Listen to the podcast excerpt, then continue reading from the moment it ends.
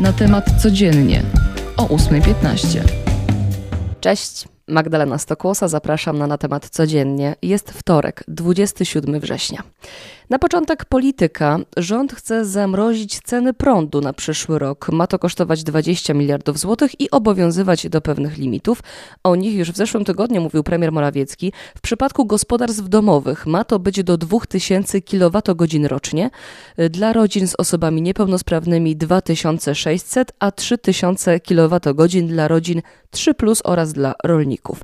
Według rządu te limity zbliżone są do średniego zużycia prądu w domach w 2020 roku roku. Projekt podjętej wczoraj ustawy trafi teraz do Sejmu. Dziś Europejski Trybunał Praw Człowieka zbada sprawę inwigilacji polskich służb. Przypomnę, że chodzi o Pegasusa, za pomocą którego sprawdzano m.in. Romana Giertycha czy prokurator Ewę Wrzosek. Skargę do Trybunału złożyły wspólnie dwie fundacje Helsińska i Panoptykon. Również dziś symbolicznie uruchomiony ma zostać gazociąg Baltic Pipe w Budnie, w zachodniopomorskiem.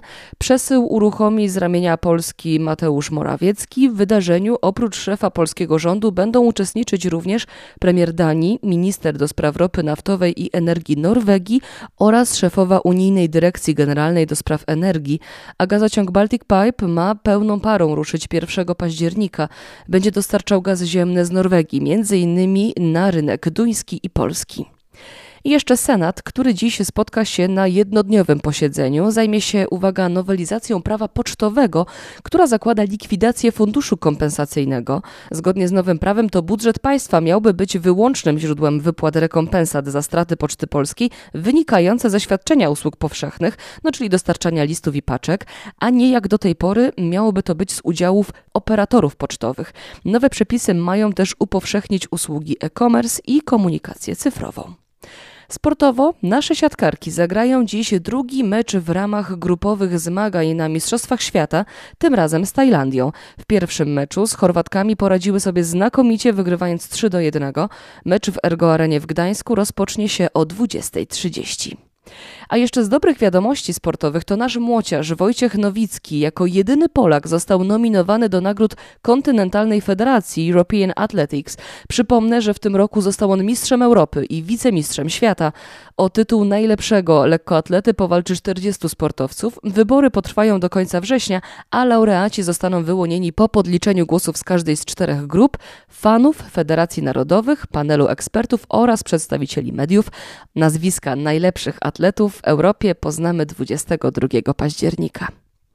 NASA świętuje wielki sukces. Powodzeniem zakończyło się testowe zderzenie sondy DART z planetoidą Dimorphos.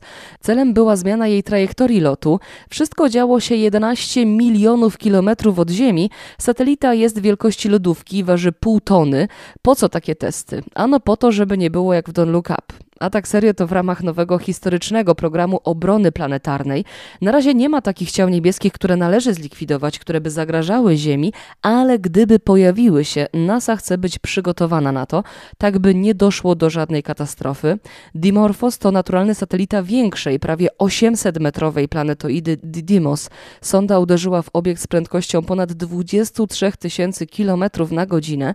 Za dwa lata Europejska Agencja Kosmiczna wyśle sondę Hera, żeby zbadała utworzony krater uderzeniowy i nową orbitę planetoidy. Ma do niej dotrzeć w 2026 roku. NASA zapowiada już też kolejne testy, m.in. z użyciem statków kosmicznych. A jak przy nich jesteśmy, to po raz kolejny najprawdopodobniej opóźni się pierwsza próba startu w ramach misji Artemis na Księżyc, bo rakieta musi zostać wycofana z wyrzutni na Florydzie tak, by uchronić ją przed nadciągającym tam huraganem. Na koniec Wam jeszcze powiem, że mamy Światowy Dzień Turystyki. O, i w wielu miastach z tej okazji organizowane są specjalne atrakcje, nie tylko teraz, ale także w weekend, innymi w Zabrzu, w Lublinie. Także sprawdźcie, może akurat u Was coś fajnego się będzie działo i skorzystacie. I to już na dziś tyle. Magdalena Stokłosa, dzięki. Do usłyszenia. Cześć.